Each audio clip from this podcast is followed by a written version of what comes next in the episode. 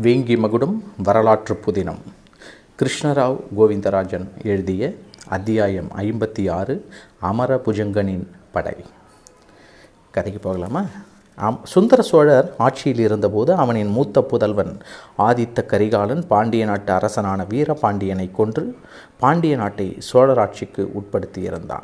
அச்சமயத்தில் வீரபாண்டியனின் மெய்காப்பாளர்கள் வீரபாண்டியனின் வாரிசான அமரபுஜங்கனை அவனை சிறு வயது முதலே பாதுகாத்து வந்தனர்.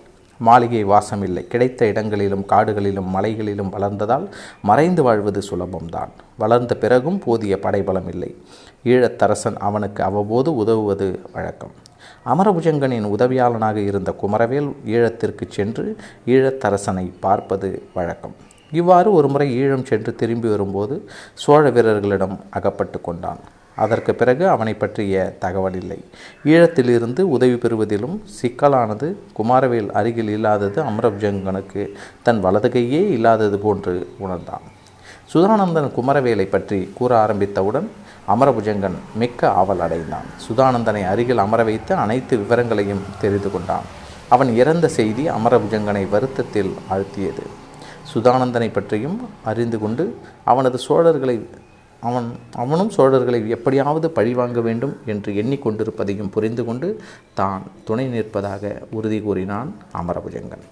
அன்று பகல் உணவு உட்கொண்ட பின் படைப்பிரிவுகளை சுற்றி பார்த்தனர். அமரபுஜங்கனும் சுதானந்தனும் ராஜராஜ சோழனின் மாபெரும் படைக்கு ஒப்பிடும்போது இப்போது திரட்டியிருந்த படை போதாது என்பதை உணர்ந்தான். அமரபுஜங்கன் தன் படையை மேலும் அதிகமாக்குவது குறித்து யோசனை கேட்டான். அரசே சேர நாட்டனிடம் உதவி கோரலாமா? சுதானந்தரே சேர அரசர் பாஸ்கர ரவிவர்மன் என்ப எனது நண்பர். தேவையான உதவிகள் அவ்வப்போது செய்து கொண்டிருக்கிறார். இப்போது சோழ அரசன் படையின் உத்தேசம் நம் பாண்டிய நாட்டு படையை அழிப்பது மட்டுமல்ல சேர அரசனையும் வெற்றி கொள்ள வேண்டும் என்பதும் அவர்களின் நோக்கம். தெரிந்து சேர அரசனுக்கும் தகவல் அனுப்பியுள்ளேன். இப்போது அவர்களும் போருக்கு தயாராக இருப்பார்கள். இந்த நேரத்தில் அவர்களிடம் உதவி கோருவது என்பது எனக்கு சரியாக தோன்றவில்லை. அரசே ராஷ்டிரகூட அரசரிடம் உதவி கேட்டால் என்ன? எனக்கு கூட கிருஷ்ணதேவன் அரசனிடம் பழக்கம் இருக்கிறது என்றான் சுதானந்தன். சுதானந்தன் கூறியதை கேட்டு பெரிதாக நகைத்தான் அமரபுஜங்கன். பிறகு சுதானந்தனிடம் நண்பரே நீங்கள் பல ஆண்டுகள் சிறையில் இருந்ததால் இப்போது உள்ள நாட்டு நடப்புகள் உங்களுக்கு தெரியவில்லை.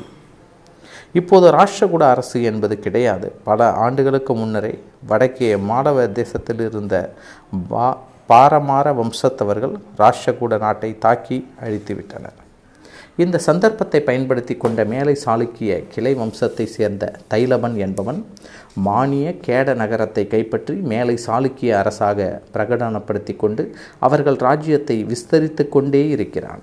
தைலபனும் அவனது வாரிசான சத்யாச்சாரியனும் தற்போது தெற்கே துங்கபத்திரை ஆற்றிலிருந்து வடக்கே நர்மதை ஆறு வரை பெரியதொரு சாம்ராஜ்யத்தை ஆண்டு வந்திருக்கிறார்கள். அவர்களுடைய படைபலத்தை பார்த்து சோழ அரசன் கூட அஞ்சுவதாக கேள்விப்பட்டு படத்தை அஞ்சுவதாக கேள்விப்படுகிறேன். எனவே வடபகுதியில் நமக்கு எந்தவித உதவியும் இப்போதைக்கு கிடைக்காது என்றான் அமரபுஜங்கன் இப்போது சோழப்படையை சமாளிப்பதற்கு வேறு ஏதாவது வழி தென்படுகிறதா? வேறு எதுவும் புலப்படவில்லை.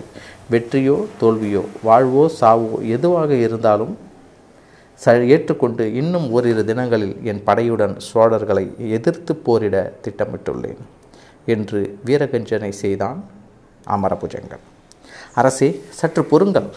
நான் வேண்டுமானால் சேரநாடு சென்று மன்னர் பாஸ்கர ரவிவர்மனிடம் பேசி பார்க்கிறேன். முடிந்தால் சேரநாட்டு படை இங்கேயே வந்து விடட்டும்.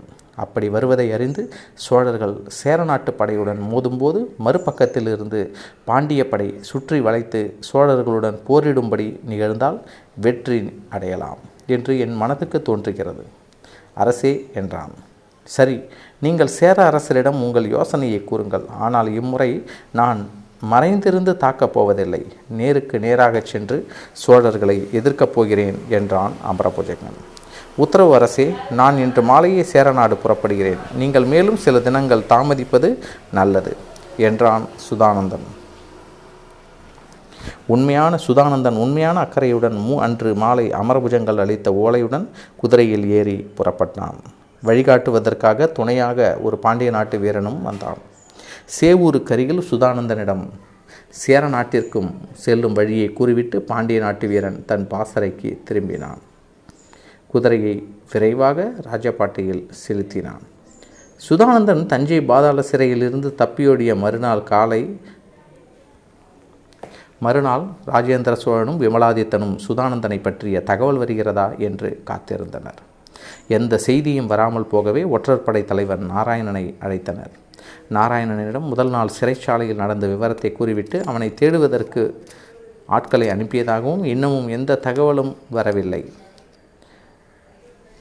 குறிப்பாக நாகை காஞ்சி வட எல்லை பகுதிகளிலும் மேற்கு பகுதிகளிலும் காவல் பலப்படுத்தப்பட்டுள்ளதாகவும் தெரிவித்தனர் இளவரசே சுதானந்தன் தஞ்சையிலிருந்து வேங்கி நாட்டிற்கு செல்லும் வழிகளெல்லாம் பலத்த காவல் இருக்கிறது.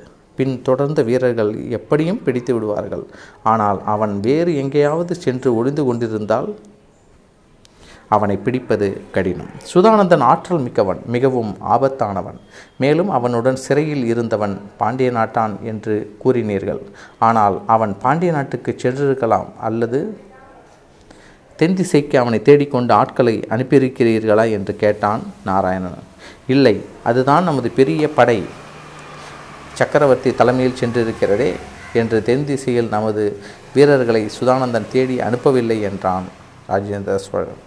சற்று நேரம் யோசனை செய்த பிறகு நாராயணன் தென் திசை சென்று சுதானந்தனை தேடுவதற்காகவும் சோழ நாட்டு தூதர்கள் சேர நாட்டில் எங்குள்ளனர் என்பதும் அறிவில்லாததாகவும் அறிவதற்காகவும் என்று செல்வது என்று முடிவு செய்தான்.